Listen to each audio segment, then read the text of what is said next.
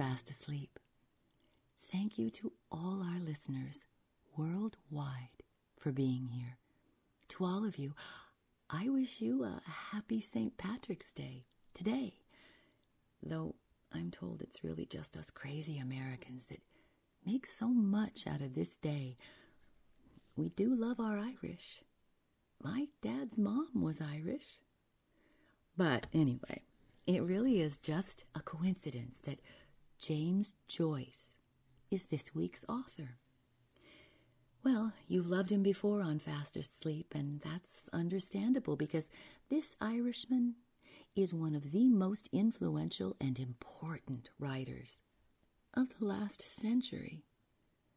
We have two tales today from his Dubliners, and that's a short story collection. And interestingly, it is possible that the same woman is the main character in both of today's stories, separated by a few, or maybe a few more than a few, years. Many of Joyce's characters closely resemble his own family members, his friends, oh, even his enemies. And they're all from Dublin.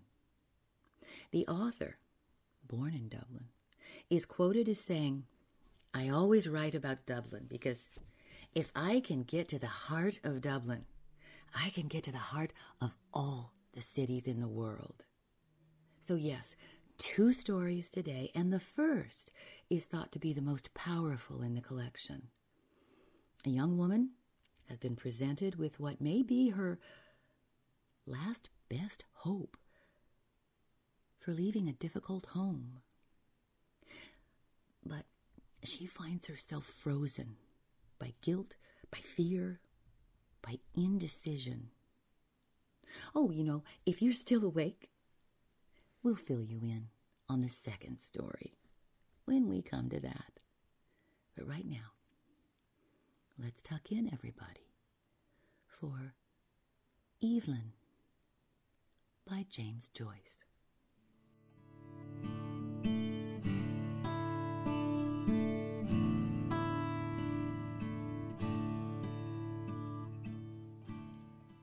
She sat at the window, watching the evening invade the avenue.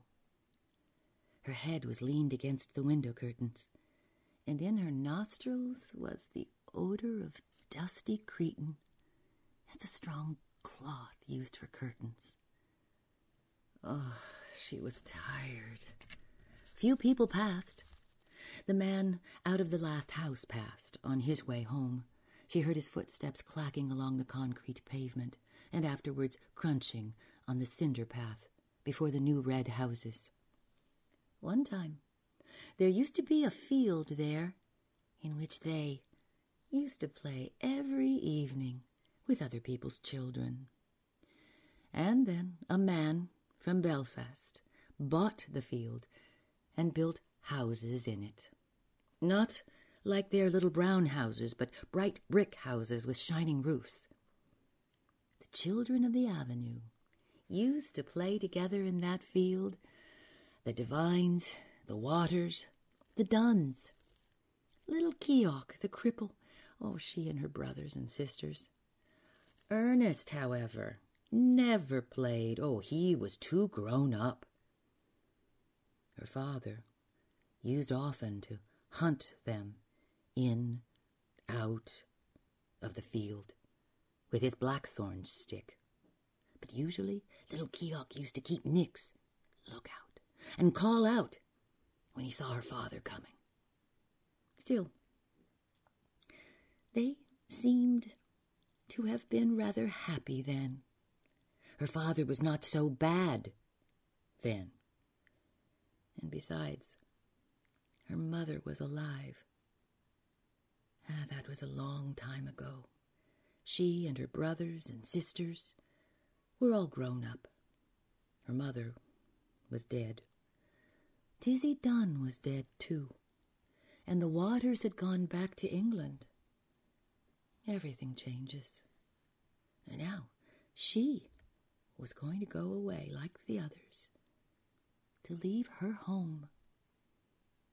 Home She looked around the room, reviewing all its familiar objects, which oh, she had dusted once a week for so many years, wondering where on earth all the dust came from.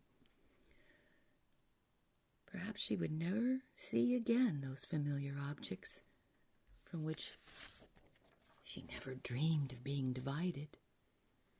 And yet, during all those years, she had never found out the name of the priest whose yellowing photograph hung on the wall above the broken harmonium, a keyboard instrument, beside the colored print of the promises made to Blessed Margaret Mary Alacoque. He, the priest, had been a school friend of her father. Whenever he showed the photograph to a visitor, her father used to pass it with a casual word. Ah, he's in Melbourne now. She had consented to go away, to leave her home. Was that wise? She tried to weigh each side of the question in her home, anyway. She had shelter and food. She had those whom she had known all her life about her. Of course, she had to work hard, both in the house and at business. Oh, what would they say of her in the stores, the shop where she worked, when they found out that she had run away with a fellow? Say she was a fool, perhaps? Oh, and her place. Her place would be filled up by advertisement. Miss Gavin would be glad. Oh, she had always had an edge on her, especially whenever there were people listening. Miss Hill, don't you see those ladies are waiting? Look lively, Miss Hill, please. She would not cry many tears at leaving the stores. But in her new home, in a distant, unknown country. Well, it would not be like that. Then she would be married, she, Eveline. People would treat her with respect then. She would not be treated as her mother had been. Even now, though she was over nineteen, she sometimes felt herself in danger of her father's violence. She knew it was that that had given her the palpitations. When they were growing up, he'd never gone for her like he used to go for Harry and Ernest, because she was a girl. But latterly, he had begun to threaten her and say what he would do to her, only for her dead mother's sake. And now she had nobody to protect her. Ernest was dead and Harry, who was in the church decorating business, was nearly always down somewhere in the country. Besides, the invariable squabble for money on Saturday nights had begun to weary her unspeakably. She always gave her entire wages, seven shillings, and Harry always sent up what he could. But the trouble was to get any money from her father. He said she used to squander the money, that she had no head, that he wasn't going to give her his hard earned money to throw about the streets, and much more. For he was usually fairly bad on Saturday night. Oh, in the end, he would give her the money and ask her had she any intention of buying Sunday's dinner. Then she had to rush out as quickly as she could and do her marketing, holding her black leather purse tightly in her hand as she elbowed her way through the crowds and returning home late under her load of provisions. She had hard work to keep the house together and to see that the two young children who had been left to her charge went to school regularly and got their meals regularly. It was hard work, a hard life. But now that she was about to leave it, she did not find it a wholly undesirable life. She was about to explore another life with Frank. Frank was very kind, manly, open hearted. She was to go away with him by the night boat, to be his wife, and to live with him in Buenos Aires, where he had a home waiting for her. How well she remembered the first time she had seen him. He was lodging in a house on the main road where she used to visit. It seemed a few weeks ago. He was standing at the gate, his peaked cap pushed back on his head and his hair tumbled forward over a face of bronze. And then they had come to know each other. He used to meet her outside the stores every evening and see her home. He took her to see the Bohemian Girl, and she felt elated as she sat in an unaccustomed part of the theater with him. He was awfully fond of music and sang a little. People knew that they were courting, and when he sang about the lass that loves a sailor, she always felt pleasantly confused. He used to call her Poppens out of fun.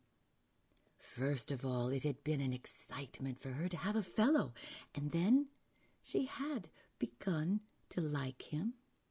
He had tales of distant countries. He had started as a deck boy at a pound a month on a ship of the Allan Line going out of Canada.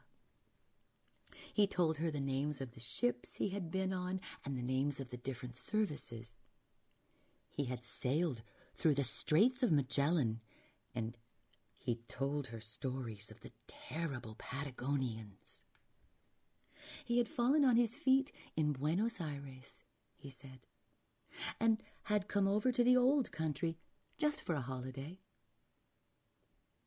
Of course, her father had found out the affair and had forbidden her to have anything to say to him.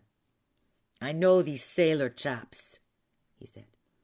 One day he had quarreled with Frank, and after that she had to meet her lover secretly.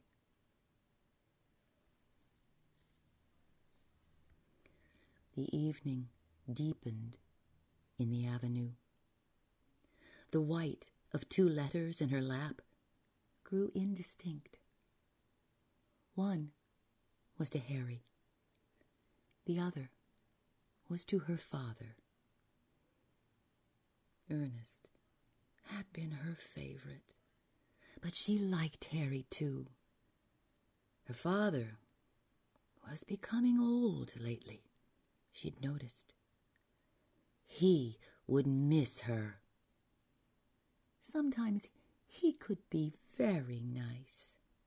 Not long before, when she'd been laid up for a day, he had read her out a ghost story and made toast for her at the fire. Another day, when their mother was alive. They had all gone for a picnic to the Hill of Howth. She remembered her father putting on her mother's bonnet to make the children laugh. Oh, her time was running out. But she continued to sit by the window, leaning her head against the window curtain, inhaling the odor of the dusty cretonne. Down far in the avenue, she could hear a street organ playing. Oh, she knew the air. Strange that it should come that very night to remind her of the promise to her mother. Her promise to keep the home together as long as she could. She remembered the last night of her mother's illness she was again in the close, dark room at the other side of the hall, and outside she heard a melancholy air of Italy. The organ player had been ordered to go away and given sixpence. She remembered her father strutting back into the sick room, saying, Damned Italians, coming over here. As she mused, the pitiful vision of her mother's life laid its spell on the very quick of her being. That life of commonplace sacrifices, closing in final craziness. She trembled as she heard again her mother's voice, saying constantly with foolish insistence, Derevaun Seraun. Now some have thought that James Joyce meant this to be ambiguous, and it is just nonsense Gaelic. But others have translated it as the end of pleasure is pain. Derevaun Seraun. She stood up in a sudden impulse of terror. Escape! She must escape. Frank would save her. He would give her life, and perhaps love, too. But she wanted to live. Why should she be unhappy? She had a right to happiness, and Frank would take her in his arms, fold her in his arms. He would save her. She stood among the swaying crowd in the station at the north wall. He held her hand, and she knew that he was speaking to her, saying something about the passage over and over again. The station was full of soldiers with brown baggages. Through the wide doors of the sheds, she caught a glimpse of the black mass of the boat lying in beside the quay wall, with illumined portholes. She answered nothing. She felt her cheek pale and cold, and out of a maze of distress, she prayed to God to direct her, to show her what was her duty. The boat blew a long, mournful whistle into the mist. If she went tomorrow, she would be on the sea with Frank, steaming towards Buenos Aires. Their passage had been booked. Could she still draw back after all he had done for her? Oh, her distress awoke a nausea in her body, and she kept moving her lips in silent, fervent prayer. A bell clanged upon her heart. She felt him seize her hand. Come. All the seas of the world tumbled about her heart. He was drawing her into them. He would drown her. She gripped with both hands at the iron railing. Come! No. No, no. It was impossible. Her hands clutched the iron in frenzy. Amid the seas, she sent a cry of anguish. Eveline! Evie! He rushed beyond the barrier and called to her to follow. He was shouted at to go on, but he still called to her. She set her white face to him, passive, like a helpless animal. Her eyes gave him no sign of love or farewell or recognition.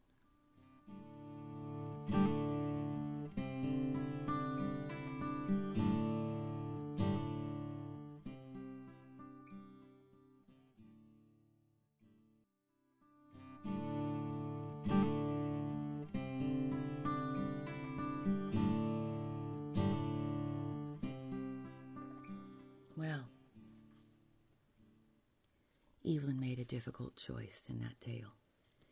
And it's frustrating not to know what happens to her. Or maybe we find out in this next story. In this story, her name is Maria. She is older and still unmarried, and after serving as a nanny for many years, the now grown children have found her work in the kitchen of an industrial laundry. Now, while attending a party, a party given by one of these children that she raised, she plays a traditional Irish game.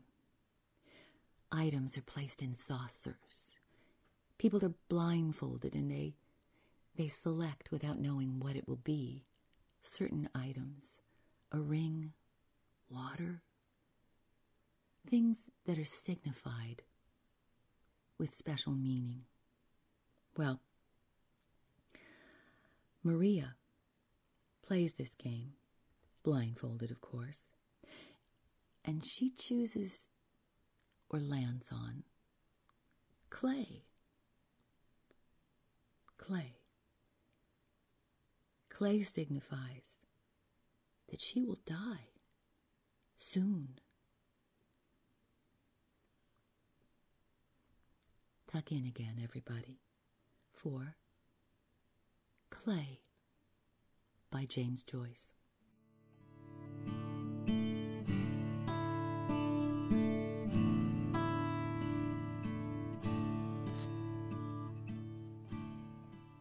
The matron had given her leave to go out as soon as the women's tea was over, and Maria looked forward to her evening out. The kitchen was spick and span. The cook said you could see yourself in the big copper boilers. The fire was nice and bright, and on one of the side tables were four very big barmbracks. Now, these barmbracks, oh, loaves of bread with currants. They seemed uncut, but if you went closer, you would see that they had been cut into long, thick, even slices and were ready to be handed round at tea. Maria had cut them herself. Maria was a very, very small person indeed, but she had a very long nose and a very long chin. She talked a little through her nose, always soothingly. Yes, my dear, and no, my dear. She was always sent for when the women quarreled over their tubs, and always succeeded in making peace. One day the matron had said to her, Maria, you are a veritable peacemaker. And the sub matron and two of the board ladies had heard the compliment. And Ginger Mooney was always saying what she wouldn't do to the dummy who had charge of the irons if it wasn't for Maria. Oh, everyone was so fond of Maria. The women would have their tea at six o'clock, and she would be able to get away before seven. From Ballsbridge, a suburb of Dublin, to the Pillar, that's a memorial to Admiral Nelson, that's twenty minutes. And from the Pillar to Drumcondra, another suburb, twenty minutes, and twenty minutes to buy the things. Well, she would be there before eight. She took out her purse with the silver clasps and read again the words, A present from Belfast. She was very fond of that purse because Joe had brought it to her five years before when he and Alfie had gone to Belfast on a Whit Monday trip. Whit Monday is a public holiday. In the purse were two half crowns and some coppers. She would have five shillings clear after paying tram fare. Oh, what a nice evening they would have, all the children singing. Only she hoped that Joe wouldn't come in drunk. Oh, he was so different when he took any drink. Often he had wanted her to go and live with them, but ah, she would have felt herself in the way, though Joe's wife was ever so nice with her. and she had become accustomed to the life of the laundry. Joe was a good fellow. She had nursed him, and Alfie, too. And Joe often used to say, Mamma is Mamma, but Maria is my proper mother. After the break-up at home, the boys had got her that position in the Dublin by lamplight laundry, and she liked it. Oh, she used to have such a bad opinion of Protestants, but now she thought they were very nice people, a little quiet and serious, but still very nice people to live with. Oh, and then she had her plants in the conservatory. Ah, she liked looking after them. She had lovely ferns and wax plants, and whenever anyone came to visit her, she always gave the visitor one or two slips from her conservatory. There was one thing she didn't like, and that was the tracts, the religious texts, on the walks. But the matron was such a nice person to deal with, so genteel. When the cook told her everything was ready, she went into the woman's room and began to pull the big bell. In a few minutes, the women began to come in by twos and threes, wiping their steaming hands in their petticoats and pulling down the sleeves of their blouses over their red, steaming arms. They settled down before their huge mugs, which the cook and the dummy, that's another kitchen worker, filled up with hot tea already mixed with milk and sugar in huge tin cans. Maria superintended the distribution of the barmbrack and saw that every woman got her four slices. There was a great deal of laughing and joking during the meal. Lizzie Fleming said Maria was sure to get the ring.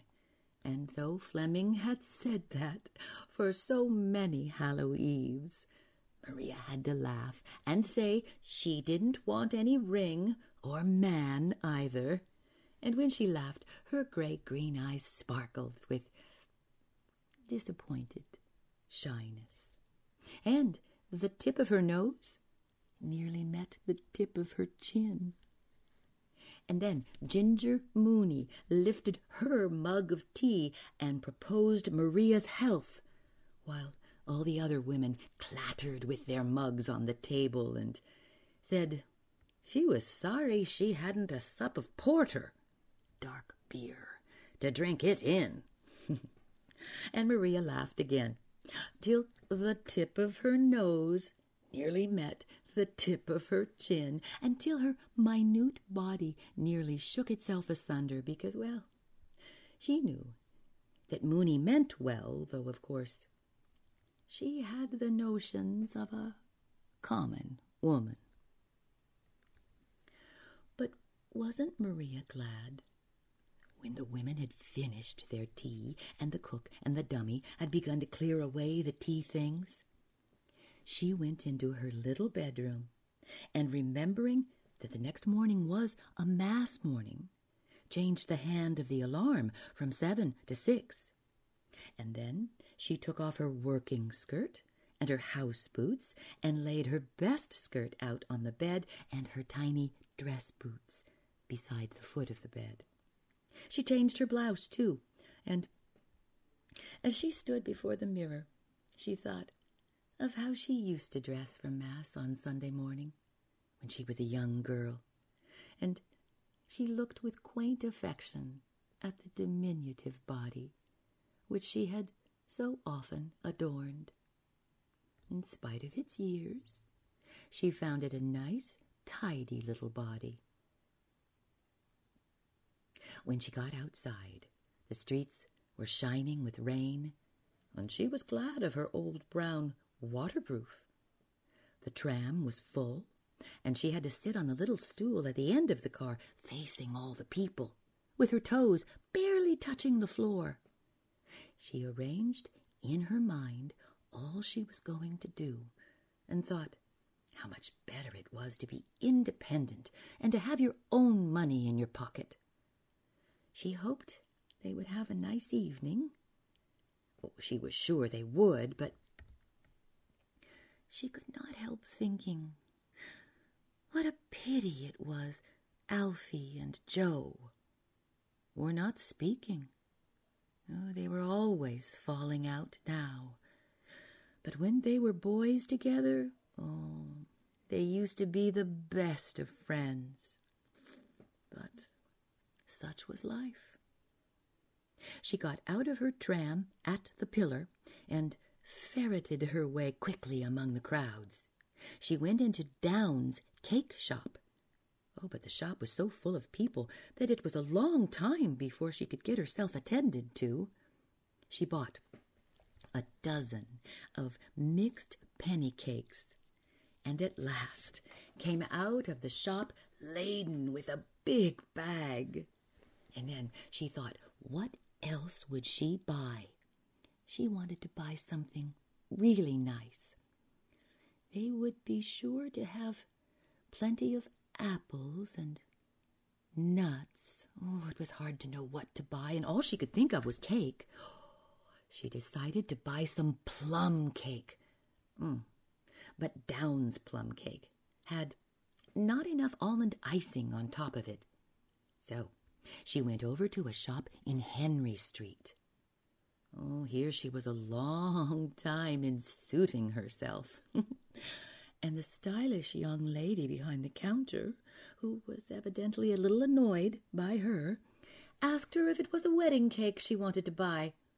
Mm, that made Maria blush and smile at the young lady.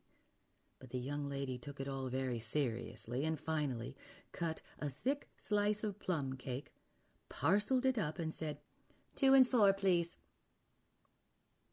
She thought she would have to stand in the Drumcondra tram.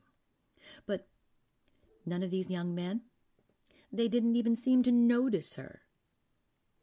But an elderly gentleman, he made room for her. He was a stout gentleman, and he wore a brown hard hat. He had a square red face and a grayish mustache. Maria thought he was a colonel looking gentleman, and she reflected how much more polite he was than those young men who simply stared straight before them. The gentleman began to chat with her about Hallow Eve and the rainy weather. He supposed the bag was full of good things for the little ones and said it was only right that the youngsters should enjoy themselves while they were young. Maria agreed with him and favored him with demure nods and hems. He was very nice with her, and when she was getting out at the canal bridge, she thanked him and bowed. And he bowed to her and raised his hat and smiled agreeably. And while she was going up along the terrace, bending her tiny head under the rain, she thought how easy it was to know a gentleman even when he has a drop taken. Everybody said, Oh, here's Maria, when she came to Joe's house. Joe was there, having come home from business, and all the children had their Sunday dresses on. There were two big girls in from next door, and games were going on.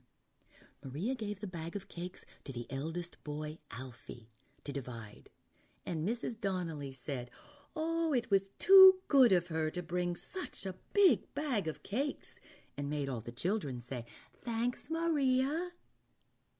But Maria said she had brought something special for Papa and Mamma, something they would be sure to like. And she began to look for the plum cake. She tried in Downes's bag. Oh, and then in the pockets of her waterproof and then on the hall stand. But nowhere could she find it. And then she asked all the children, had any of them eaten it? Oh, by mistake, of course. But the children all said no, and looked as if they did not like to eat cakes if they were to be accused of stealing. Everybody had a solution for the mystery. And Mrs. Donnelly said it was plain that ah, Maria had left it behind her in the tram. Maria, remembering how confused the gentleman with the grayish mustache had made her, colored with shame and vexation and disappointment at the thought of the failure of her little surprise and the two and fourpence she had thrown away for nothing. She nearly cried outright. But Joe said it didn't matter and made her sit down by the fire. Oh, he was very nice with her. He told her all that went on in his office, repeating for her a smart answer which he had made to the manager. Maria did not understand why Joe laughed so much over the answer he had made, but she said that the manager must have been a very overbearing person to deal with. And Joe said, well, he wasn't so bad when you knew how to take him, that he was a decent sort, so long as you didn't rub him the wrong way. Mrs. Donnelly played the piano for the children, and they danced and sang. Then the next door girls handed round the nuts. Nobody could find the nutcrackers, and Joe was nearly getting cross over it, and asked how did they expect Maria to crack nuts without a nutcracker? But Maria said, oh, she didn't like nuts and that they weren't to bother about her. And then Joe asked, would she take a bottle of stout? And Mrs. Donnelly said, there was port wine, too, in the house if she would prefer that. And Maria said, she would rather they didn't ask her to take anything. But Joe insisted. So Maria let him have his way, and they sat by the fire, talking over old times. And Maria thought she would put in a good word for Alfie. But Joe cried that God might strike him stone dead if he ever spoke a word to his brother again. And Maria said she was sorry she had mentioned the matter. Mrs. Donnelly told her husband it was a great shame for him to speak that way of his own flesh and blood. But Joe said that Alfie was no brother of his, and there was nearly being a row on the head of it. Ah, but Joe said he would not lose his temper on account of the night it was, and asked his wife to open some more stout. The two next door girls had arranged some Hallow Eve games, and soon everything was merry again. Maria was delighted to see the children so merry, and Joe and his wife in such good spirits. The next door girls put some saucers on the table and then led the children up to the table blindfold. One got the prayer book, and the other three got the water. Oh, and one of the next door girls got the ring. Mrs. Donnelly shook her finger at the blushing girl, as much as to say, Oh, I know all about it. They insisted then on blindfolding Maria and leading her up to the table to see what she would get. And while they were putting on the bandage, Maria laughed and oh, laughed again till the tip of her nose nearly met the tip of her chin. They led her up to the table amid laughing and joking, and she put her hand out in the air as she was told to do. She moved her hand about here and there in the air and descended on one of the saucers. She felt a soft, wet substance with her fingers and was surprised that nobody spoke or took off the bandage. There was a pause for a few seconds, and then a great deal of scuffling and whispering, and somebody said something about the garden, and at last Mrs. Donnelly said something very cross to one of the next door girls and told her to throw it out at once. That was no play. Maria understood that it was wrong that time, and So she had to do it over again. And this time she got the prayer book. Well, after that, Mrs. Donnelly played Miss McLeod's Reel for the children, and Joe made Maria take a glass of wine, and soon they were all quite merry again. And Mrs. Donnelly said Maria would enter a convent before the year was out because she had got the prayer book. Maria had never seen Joe so nice to her as he was that night, so full of pleasant talk and reminiscences. She said they were all very good to her. At last, the children grew tired and sleepy, and Joe asked Maria would she not sing some little song before she went, one of the old songs. Mrs. Donnelly said, Oh, do please, Maria. And so Maria had to get up and stand beside the piano, and Mrs. Donnelly bade the children be quiet and listen to Maria's song. And then she played the prelude and said, Now, Maria. And Maria, blushing very much, began to sing in a tiny, quavering voice. She sang, I dreamt that I dwelt. And when she came to the second verse, well, she sang again. The first verse. I dreamt I dwelt in marble halls with vessels and serfs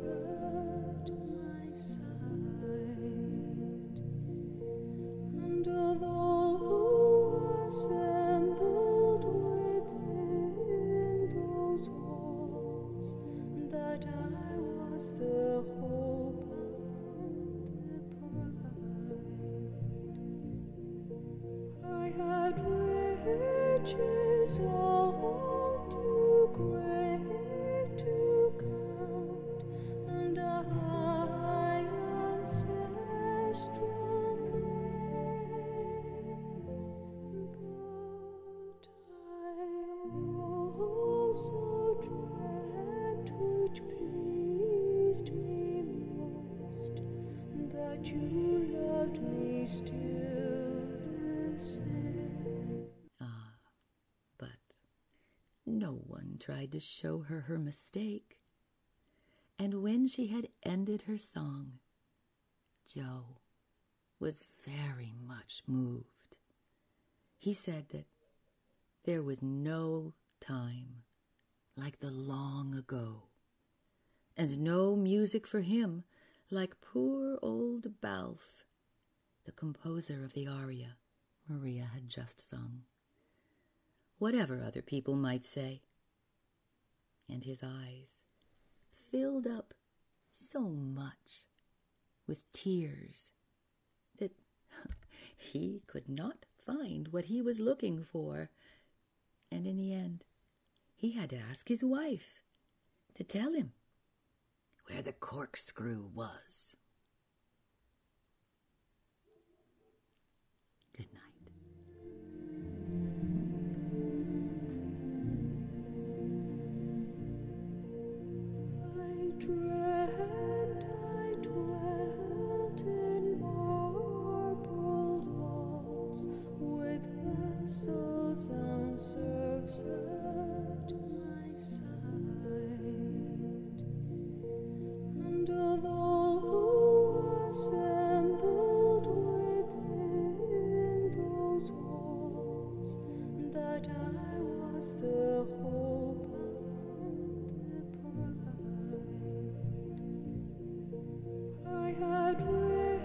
Riches all too great